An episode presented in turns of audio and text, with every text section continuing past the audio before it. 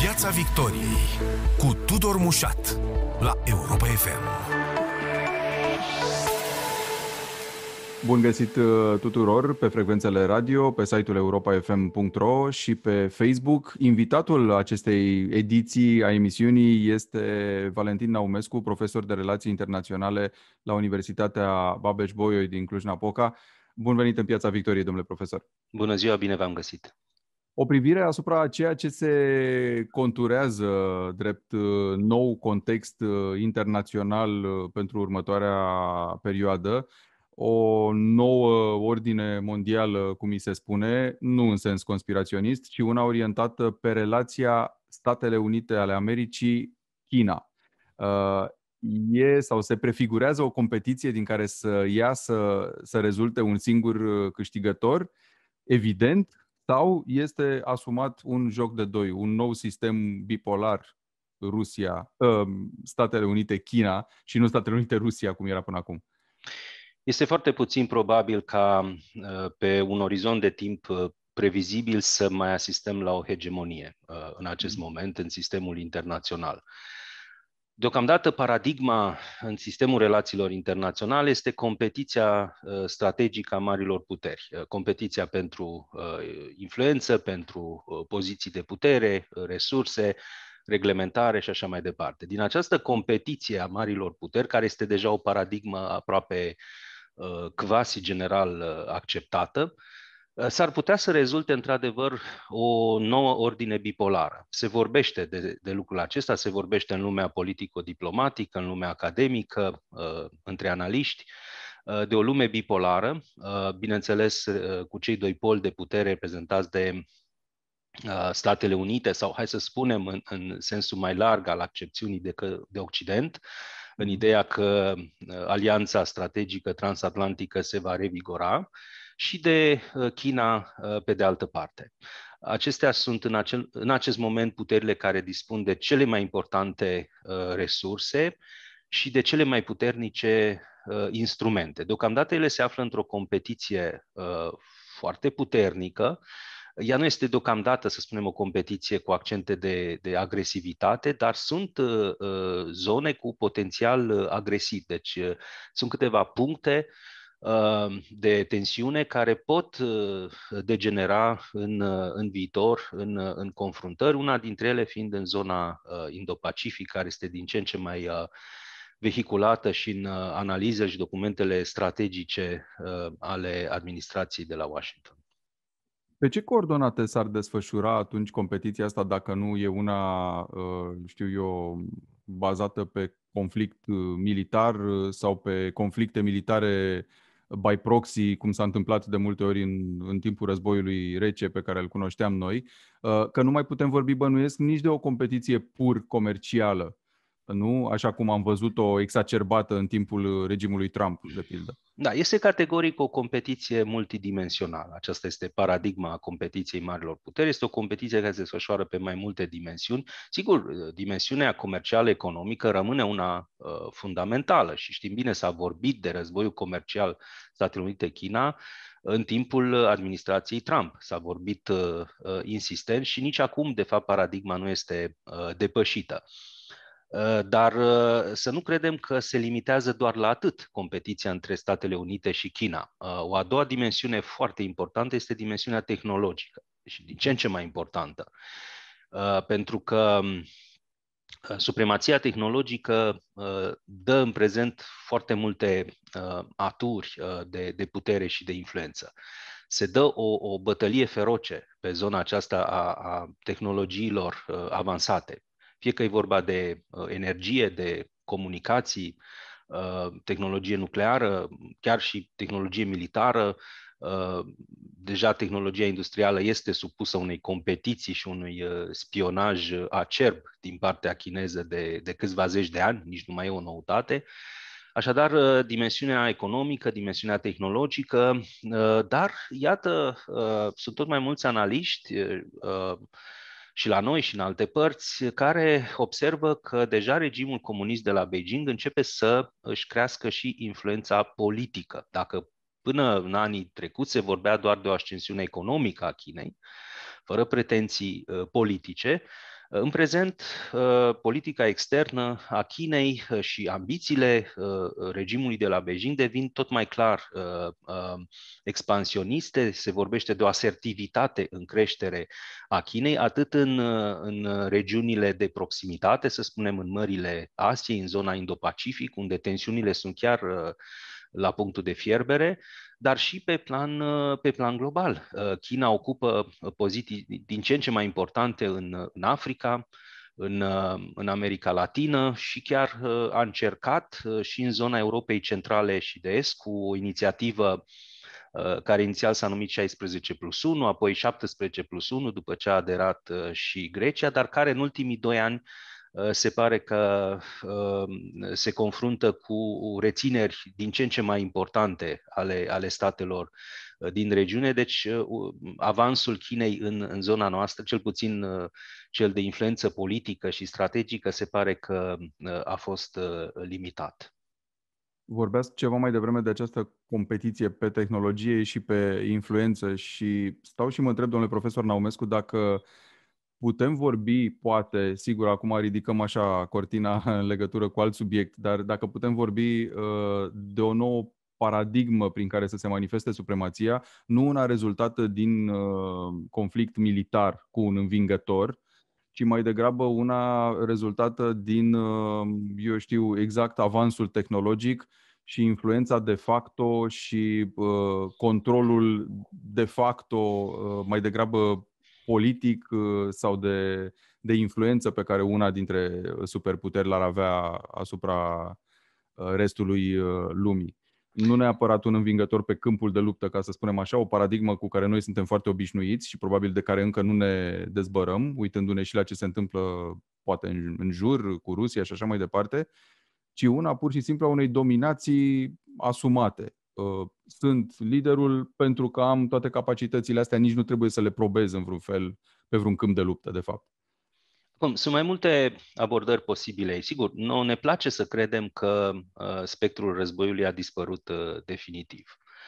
Dacă privim însă la scara istoriei, uh, vom observa ușor că au mai fost perioade uh, îndelungate de pace în care se credea că războiul nu va mai reveni, că s-a Poate nu chiar atât de îndelungate. Un, un, un echilibru de putere, sigur că da, ne amintim Congresul de la Viena, 1815, concertul european, au fost aproximativ 100 de ani de pace în Europa, după care s-a văzut că, uh, din păcate, războiul întrerupe uh, uh, perioadele de pace în mod periodic la scara istoriei. Deci, oricând Uh, această stare de tensiune în creștere, această competiție a marilor puteri poate degenera într-un conflict uh, armat, mă rog, convențional sau, evident, cu noile uh, tehnologii. Sigur, este și cealaltă abordare, să spunem ceva mai optimistă, în care se spune că regimurile, guvernările au învățat din istorie, deși între noi fie vorba să E clar, e depășită această paradigmă, niciodată nu învățăm nimic din istorie, în pofida ceea ce ne iluzionăm, uh, dar, uh, mă rog, datorită pierderilor uriașe de vieți omenești din războaiele mondiale, uh, se poate crede că liderii politici vor face orice este posibil pentru a evita o confruntare militară. Să nu uităm însă că acestea pot începe și uh, în mod neașteptat, în, în puncte de tensiune în care marile puteri nu pregătesc neapărat uh, o confruntare directă, cum ați spus, printr-un, într-un proxy war, adică un război prin intermediari sau într-o ciocnire uh, mă rog, accidentală sau nu, în, în ceea ce s-ar putea crede un mic război local, regional, care apoi se amplifică Uh, da? și multă lume este deja cu, cu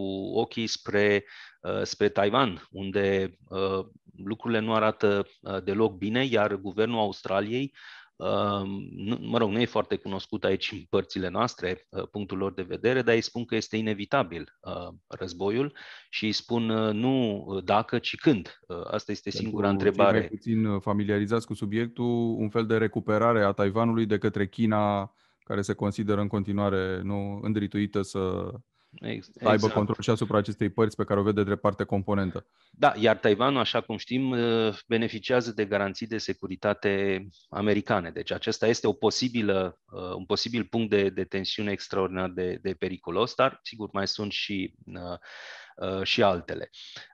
Da, dacă însă acceptăm că un război în format convențional nu este o opțiune în acest moment nici la Washington, nici la, nici la Beijing, atunci sigur că rămâne ca această competiție pentru putere și influență să se dea uh, în special în, în zona economică și, și tehnologică. Aici se caută să se câștige foarte mult uh, teren. Vedem foarte bine, tehnologiile înseamnă uh, influență, înseamnă control, înseamnă monitorizare a, a vieții uh, noastre, a cetățenilor. Înseamnă informații pe baza cărora se pot lua decizii politice care aduc noi profituri și noi uh, influențe. Da. Uh, deci asta înseamnă uh, foarte multe investiții în, uh, în, res, în calitatea resursei umane, în competitivitate economică și România și Uniunea Europeană trebuie să fie în acest moment foarte atenți pentru că s-a declanșat deja, deja această fază a unei Uh, competiții uh, foarte, foarte intense. Uh, de ună zi vedeam îngrijorări la nivel european că economia Uniunii Europene pare, deși sigur este într-o oarecare revenire, pare să piardă teren în, în raport chiar cu economia americană, nu mai vorbim de economia chineză care Uh, creștea cu două cifre până, până anii trecuți, până înainte de pandemie. Deci trebuie ținut ritmul. Uh, uh, trăim într-o lume foarte dinamică, care a accelerat foarte mult ritmurile de, de dezvoltare, ceea ce este astăzi valabil pe plan tehnologic sau în comunicații, s-ar putea ca în 2, 3, 5 ani să fie deja depășit și să nu mai poți face față pe piață Uh, această piață trebuie citită în sensul larg, piața calificărilor profesionale, piață uh, industrială, piața ideilor, uh, piață culturală, în toate modurile posibile, dacă nu ești competitiv și dacă nu încerci tot timpul să-ți actualizezi nivelul de, de cunoaștere, produsele pe care încerci să le promovezi, serviciile să fie de calitate din ce în ce mai bună. Deci, din acest punct de vedere, cred că paradigma Uh, competiției va, va continua destul de multă vreme de acum înainte. Sigur că nu are nimeni uh, un glob de, de cristal, dar uh, o astfel de paradigmă a unui nou sistem bipolar în care echilibru să fie menținut între Statele Unite și China și o bătălie surdă pentru, pentru influență, dar fără conflict uh, armat, uh, pe cât s-ar putea întinde noi am văzut ce s-a întâmplat cu războiul rece și, mă rog, ne-am spus la un moment dat, Statele Unite au învins fix prin această supremație. Nici n-a mai fost nevoie de vreun război, pur și simplu partea cealaltă a capitulat de facto. S-a văzut înfrântă de, de avansul economic și tehnologic al celeilalte. Vedeți, lucrurile nu arată uh, decât uh, la suprafață, la fel ca cele din primul război rece. În da. acest da. al doilea război rece, dacă putem să-l numim așa, Uh, la o analiză mai atentă, lucrurile sunt foarte diferite. Pentru că uh, în uh, primul război rece, declinul Uniunii Sovietice devenise evident cam din anii 70. Decalajele industriale, tehnologice, da? Sovieticii pierdeau tot mai mult teren, iar în anii 80 deja oamenii, cetățenii își pierduseră deja încrederea în, în propriul sistem că bătălia mai poate fi vreodată câștigată. Da. Acum nu se întâmplă așa. Uh, din potrivă, uh, China recuperează poziții uh, an după an. Um, sunt economiști care spun că la ritmurile actuale de dezvoltare este o certitudine că în câțiva ani China va prelua supremația economică mondială pentru că ritmul de creștere este mai mare al economiei chineze decât al economiei uh, americane, deci în câțiva ani s-ar putea să se schimbe această ierarhie, dar nu este lucru neapărat cel, uh, cel mai important, cât uh, faptul că deja China recuperează în, în, în zonele acestea foarte sensibile de care spuneam, zone strategice, zone ale tehnologiilor, uh, Uh, care fac, uh, care fac diferența. Uh, și în zone care altă dată păreau, um, păreau apanajul exclusiv al Occidentului. Vreau să vă spun în zona academică, în zona de cercetare științifică. Da? China nici nu exista aproape în clasamente acum 20-30 de ani. Da. Uh, erau clar uh, universitățile uh, americane, britanice, la cercetare științifică, la citări, la reviste, la publicații științifice. Eu vă spun din zona mea de, de activitate. Vedem astăzi da. China crescând și ocupând poziții din ce în ce mai importante an după an. Este incredibil. Investesc foarte mulți bani în, în știință, în, în cercetare, Uh, și lucrul acesta se simte și se va simți în continuare. Deci este o competiție foarte strânsă. Se pare că americanii au înțeles, uh, mă scuzați, au, au înțeles acest uh, uh, semnal de alarmă. Chiar președintele Biden spunea, trebuie să ne punem serios pe treabă Uh, să avansăm uh, mai repede, să creștem viteza, pentru că nu se poate trăi numai din, uh, din amintiri sau din, din inerție.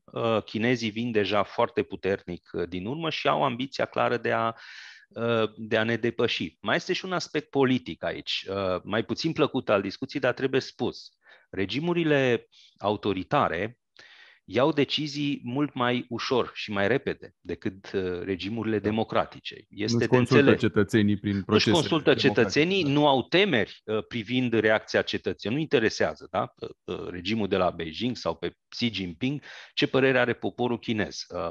Dacă asta e decizia pe care ei cred că trebuie să o pot lua în câteva uh, minute, ore sau, uh, sau săptămâni. Da? În timp ce, uh, în cazul democrațiilor liberale, firesc, trebuie să aibă loc consultări naționale, ample dezbateri, nu numai în Parlament, ci și cu cetățenii, părerile sunt diferite, lumea se contrează, se critică reciproc și probabil adoptarea unei legi sau unei reforme într-un domeniu important poate dura un an, doi sau mai mult. Da din păcate, trebuie spus, într-o astfel de competiție foarte dură pentru putere și pentru influență, regimurile autoritare, și vorbesc uh, direct aici de, de cazul Chinei, pot recupera foarte repede uh, și ele nu țin cont nici de, de costuri, de sacrificiile cetățenilor, Uh, e, sunt, sunt lumi diferite, trebuie luată în, în considerare și această diferență de natura procesului decizional în Statele Unite față de, față de, de China.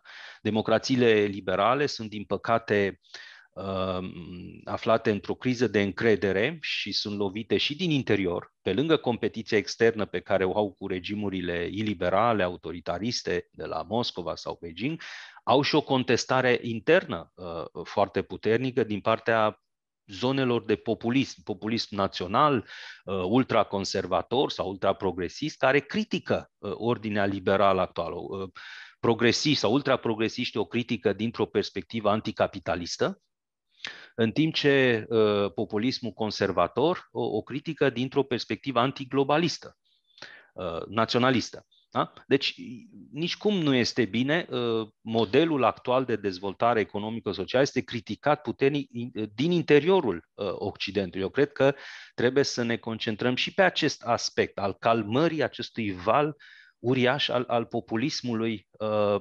contestatar, al valului antisistem cu care ne, ne confruntăm, din Statele Unite până în Uniunea Europeană.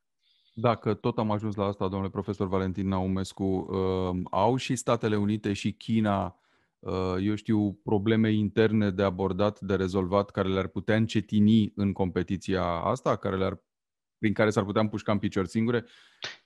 Da, cu siguranță. Întrebarea este foarte binevenită pentru că e ceea ce trebuie spus. În acest moment, uh, teoria mea este următoarea. Cel mai mare pericol pentru China Uh, care, care poate frâna uh, avansul Chinei și preluarea supremației mondiale vine din interiorul Chinei, nu din exterior. Sunt foarte puțini factori în acest moment exterior Chinei care se mai pot opune ascensiunii și forțe economice uriașe, devastatoare a, a colosului chinez. În schimb, da. China are uh, probleme structurale uh, uriașe, interne și ei știu foarte bine uh, lucrul acesta. China nu se poate opri din, din creștere. Am mai făcut uh, cu ani în urmă următoarea comparație, e, uh, e ca mersul pe bicicletă. Uh, dacă te oprești, cazi. În situația aceasta este China. Ei trebuie să pedaleze cu viteză tot timpul. Dacă s-au oprit, sub povara uriașă socială a miliardului și încă 400 de milioane pe care le au, gândiți-vă ce înseamnă să crească șomajul, să cadă uh, bursele, să înceapă o contestare internă a regimului. Sigur că regimul va interveni în forță, știm asta din uh, piața Tiananmen începând, din 1989, dar totuși acolo e vorba de 1 miliard 400 de milioane aproape, care nu pot fi uh, ținuți uh, ce e diferit față de, știu eu, manifestarea acestei, să-i zicem așa, informal, discipline asiatice uh, de până acum, în care prea puțini contestatari, prea puțină dorință de a te opune sistemului, pentru că știm că există această parte. Da, e foarte bună întrebare. Era întrebarea următoare, logică. Ce s-a schimbat? Ce e nou da. acum față de momentul da. 1989? Nivelul de viață a crescut totuși uh, și în China. Uh, nu, China de astăzi nu mai este China din 1989. Uh, așteptările uh, chinezilor sunt mai înalte. Da? Nu mai este valabil uh, modelul acela de care vorbeam acum 50 sau 70 de ani. Chinezul se mulțumește cu bolul de orez și e descul și nu mai e de mult așa. Chinezii nu se mai mulțumesc cu, cu bolul de orez, au și ei uh, mijloace de, de uh, comunicare, uh, au, au călătorit, au uh, copii care merg la studii în uh, universități americane și britanice, uh, trebuie spus foarte clar, China are peste o mie de uh, miliardari. Peste o mie de da. miliardari. Este cel mai mare număr de miliardari din lume. Nu mai sunt în Statele Unite, ci în China. Ori da. eu mă aștept ca această bogăție concentrată în, în foarte puține mâini, miliardari aceștia, sigur, sunt dependenți de voința politică a Partidului Comunist Chinez. au făcut Afacerile lor sunt nu? Până la exact. urmă, cu, sub bagheta regimului. Eu, eu am mai pus odată uh, întrebarea aceasta uh, retorică, hai să o spunem deocamdată într-o conferință. Dar generația a doua, dar generația a doua, celor care vor moșteni aceste miliarde, că deja prima generație a marilor îmbogățiți ai Chinei se apropie de finalul ei biologic au, sunt oameni de 60-70 de ani și mai mult, da? care s-au îmbogățit în ultimii 30 de ani. Da. În 10-15 ani vom vedea a doua generație care nu va mai avea sentimentul că datorează Partidului Comunist Chinez uh, bunăstarea de care se bucură, pentru că au moștenit averile de la părinții lor. Acești miliardari, uh, logica ne spune, logica omenească, și acceptăm că totuși și acolo este tot o natură umană, și, și în China vor dori pe lângă puterea uh, financiară și economică, vor dori și putere politică. Și vor întreba, dar noi de ce nu putem avea și putere politică dacă avem atâtea posibilități și mijloace? Sigur, deocamdată, repet, această elită uh, financiară este ținută sub un control mm. politic foarte strâns de Partidul Comunist, dar s-ar putea ca în 10-15 ani să apară nemulțumiri Ce și să faci cu atâta proteste. bogăție dacă nu poți exercita influență până la urmă, nu? Dacă nu poți schimba lucruri, sisteme, ordine... Deci eu cred că mai devreme sau mai târziu va apărea o formă de opoziție uh, politică și pentru acea situație China nu este pregătită. Actualul model de dezvoltare politică economică a Chinei este unul monolit, Uh, modelul bloc, care nu cred că este pregătit să gestioneze uh, o Chină cu opoziție uh, puternică. Ea poate porni de oriunde. Scânteia poate porni de la, de la uiguri, poate porni din Hong Kong, poate porni din, din confruntarea cu Taiwanul. Deci sunt cel puțin trei zone periculoase, să spunem, zone de vulnerabilitate ale Chinei, Uh, care sigur pot fi exploatate de către cei care doresc uh, să destabilizeze regimul și care îți doresc uh, putere politică în țară. Iar în ceea ce privește Statele Unite, domnule profesor, deja ați atins, mă rog, polarizarea asta progresiști versus conservatori și pare că e o bătaie de cap pentru societatea americană din ce în ce mai mare de câțiva ani de zile. Da, se cunoaște din păcate acest risc. Democrația americană este foarte adânc și puternic polarizată Uh, mă tem că polarizarea nu a uh, dispărut și nu s-a atenuat odată cu victoria lui uh, președintelui Biden. Deja tabăra conservatoare, și să o spunem direct, chiar fostul președinte Donald Trump, se pregătesc pentru revenirea în, în competiția politică.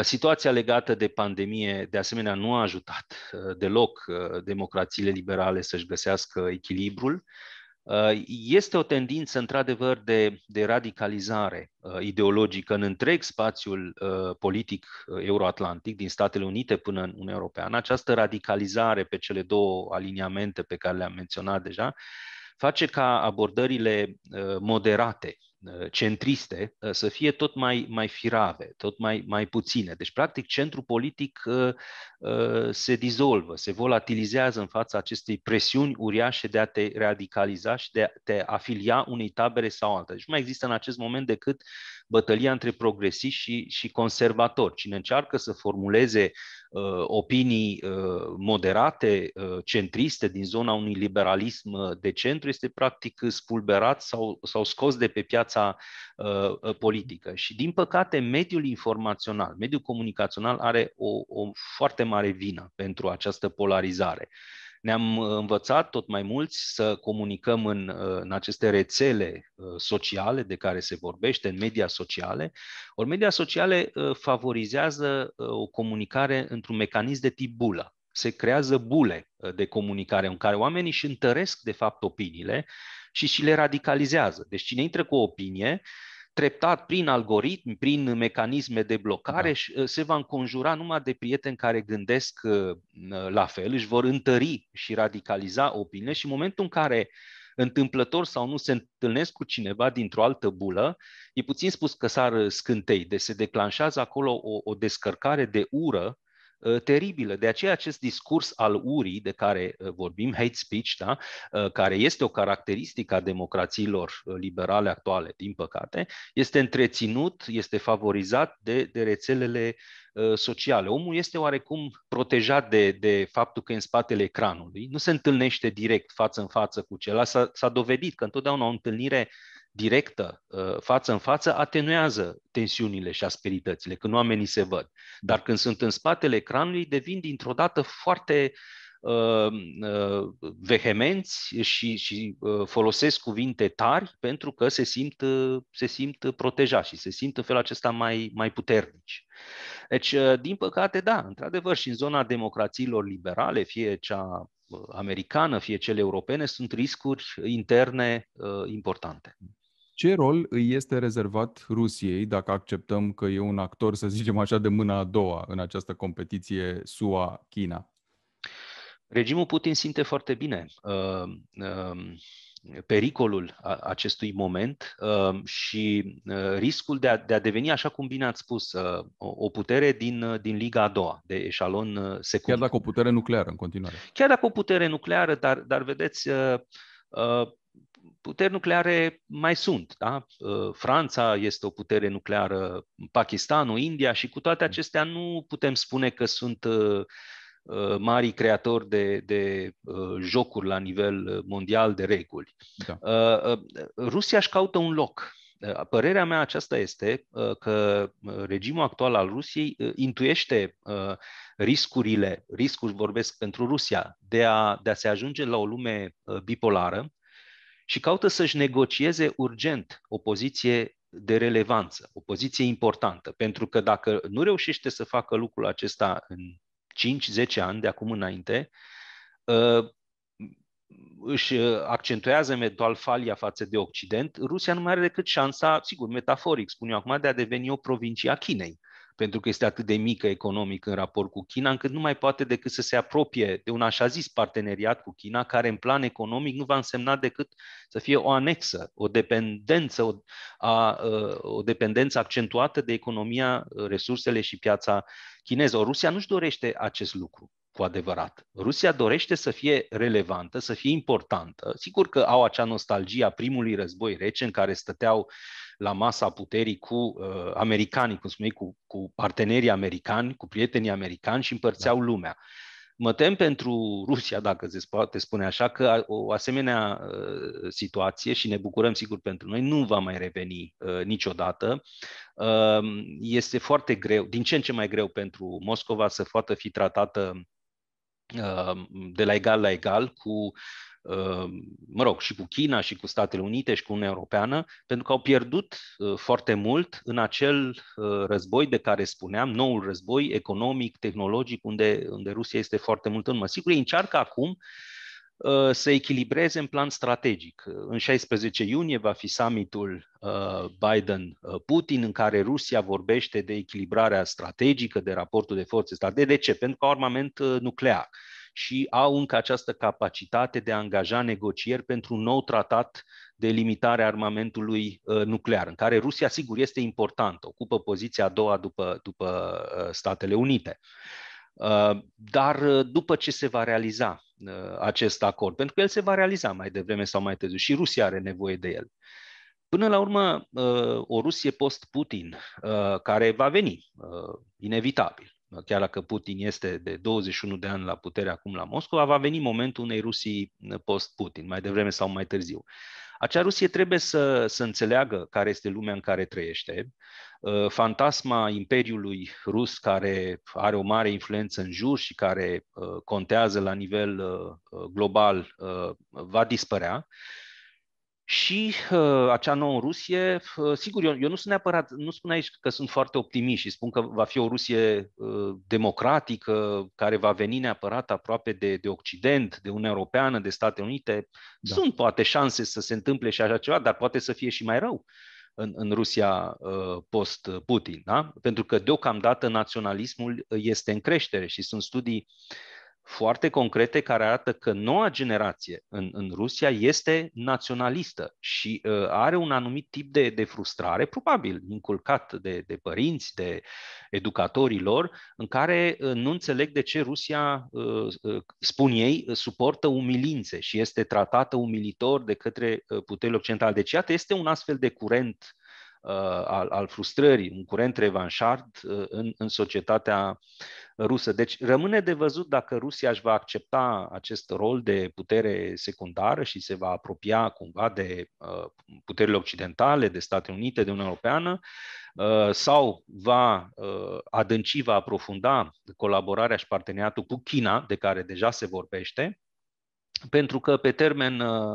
lung, repet, va fi foarte greu pentru Rusia să reziste ca, ca mare putere uh, independentă. Rusia sigur, are resurse, dar are nevoie să le vândă. Uh, pentru asta trebuie să fie partea unor circuite uh, economice uh, internaționale. Am văzut recent discuții sau cât de, de agresiv reacționează Rusia când își dă seama că poate fi suspendată de puterile occidentale din sistemul tranzacțiilor financiare SWIFT bancare, adică utilizarea cardurilor de credit. Da. Deci principalele instrumente în acest moment se află în continuare în mâna Occidentului și mai nou a Chinei. Câteva minute ne-au rămas și pentru Uniunea Europeană, domnule profesor Naumescu, pentru că aici lucrurile par așa destul de complicate. Avem un bloc cât un continent, nu, al democrațiilor occidentale, să spunem așa, uh, și o idee total neclară despre poziționare, pentru că sunt mai multe agende. Avem un nucleu al Franței și Germaniei care ar prefera niște relații bune cu Rusia uh, și fac tot ce pot în direcția asta, nu? Avem uh, blocul estic în conflict uh, cu Rusia de multă vreme și care e foarte panicat de această perspectivă a strângerii relațiilor. Uh, și avem și ideea asta, uite, foarte recent, insistența ministrului german de externe de a avea, de a desfința acel drept de veto pentru deciziile majore în privința finanțelor sau a politicii externe, că asta ne interesează în, în cazul ăsta, să se poată lua deciziile doar cu majoritate, tocmai pentru că există această opoziție a unor țări în raport cu, cu relația cu Rusia. Uh, a, a, da. Putem ajunge la o concluzie vreodată în, în Uniunea Europeană în legătură cu poziționarea strategică? Uh, nu se va ajunge, nu se va ajunge curând, pentru că dumneavoastră ați observat foarte bine, uh, țările sunt diferite. Sunt diferite nu numai ca poziționare pe hartă, deci din punct de vedere geopolitic, sunt diferite ca dimensiuni, ca putere economică și, și ca interese ceea ce este bine în acest. Deci avem vești bune și vești mai puțin bune de spus. Uh, vestea bună este că, într-adevăr, după alegerea președintelui Biden, există o dorință politică uh, a Uniunii Europene de reapropiere de, de Statele Unite. Deci există acest impuls de a revigora, de a consolida uh, alianța uh, transatlantică și, dacă vreți, de a reinventa uh, Occidentul uh, în secolul 21. Și Vom vedea care vor fi rezultatele turneului european uh, apropiat al, al președintelui uh, Biden. Pe de altă parte, diferențele interne uh, în cadrul Uniunii Europene sunt importante. Um, Germania și Franța, Franța în special a avut, istoric vorbind, aproape întotdeauna o relație foarte bună cu Rusia. Um, mă mir că atât de puțină lume observă sau spune clar acest lucru. Sunt foarte puține momentele în care Franța a avut o relație de adversitate cu Rusia. Um, nu cu mult timp în urmă, președintele Macron încerca sigur să, să sugereze, dar, dar NATO, NATO a, a ținut de, de războiul rece. Războiul rece nu mai există. Ce rost mai are NATO acum? Sigur, și-a revenit ulterior uh, pe fondul unui val de, de critici uh, și a spus, dar trebuie să găsim o soluție cu Rusia. Ce facem cu Rusia? S-a dovedit că sancțiunile împotriva Rusiei nu au rezultat, nu au eficiență și atunci ce facem? Deci tot încearcă uh, Uh, periodic să introducă Rusia în această discuție, în această ecuație. Sigur că nu o spune direct deocamdată. Franța nu a propus ridicarea sancțiunilor uh, pentru Rusia, dar tatonează uh, terenul. Spune că sancțiunile instituite după anexarea Crimeei în 2014 nu au dus la rezultate și lasă cumva uh, de înțeles, dar atunci ce putem face? Decât să acceptăm Rusia ca Uh, ca partener. Vin statele de pe flancul estic și spun pe bună dreptate, nu putem accepta ca partener uh, un, un regim uh, autoritar, un regim care își otrăvește opozanții uh, politici, da. uh, care își închide uh, uh, presa, care nu este transparent, care ajută un, un regim uh, terorist cum este cel din, din Belarus, uh, care nu a retrocedat Ucraina uh, statului căreia aparține, uh, adică uh, uh, Ucrainei, nu, are, nu a retrocedat Crimea, care a alimentat războiul secesionist din estul Ucrainei. Deci sunt foarte multe lucruri pe care regimul politic al Rusiei trebuie întâi să le dovedească că este compatibil ca valori, ca abordări, ca atitudini cu uh, Occidentul, cu Statele Unite, cu Uniunea Europeană, pentru că altfel nimeni nu, nu, nu ar avea o rusofobie, cum să spun, uh, de principiu. Așa. Este vorba clar de a te raporta la uh, modul de conduit al unui uh, regim, uh, regim politic. Acestea cred că sunt uh, uh aspectele de urmărit pentru etapa imediat următoare. Mulțumesc foarte mult pentru perspectivă și pentru discuție, profesorul Valentin Naumescu în Piața Victoriei. Vă mulțumesc, mulțumesc și eu. Piața Victoriei cu Tudor Mușat la Europa FM.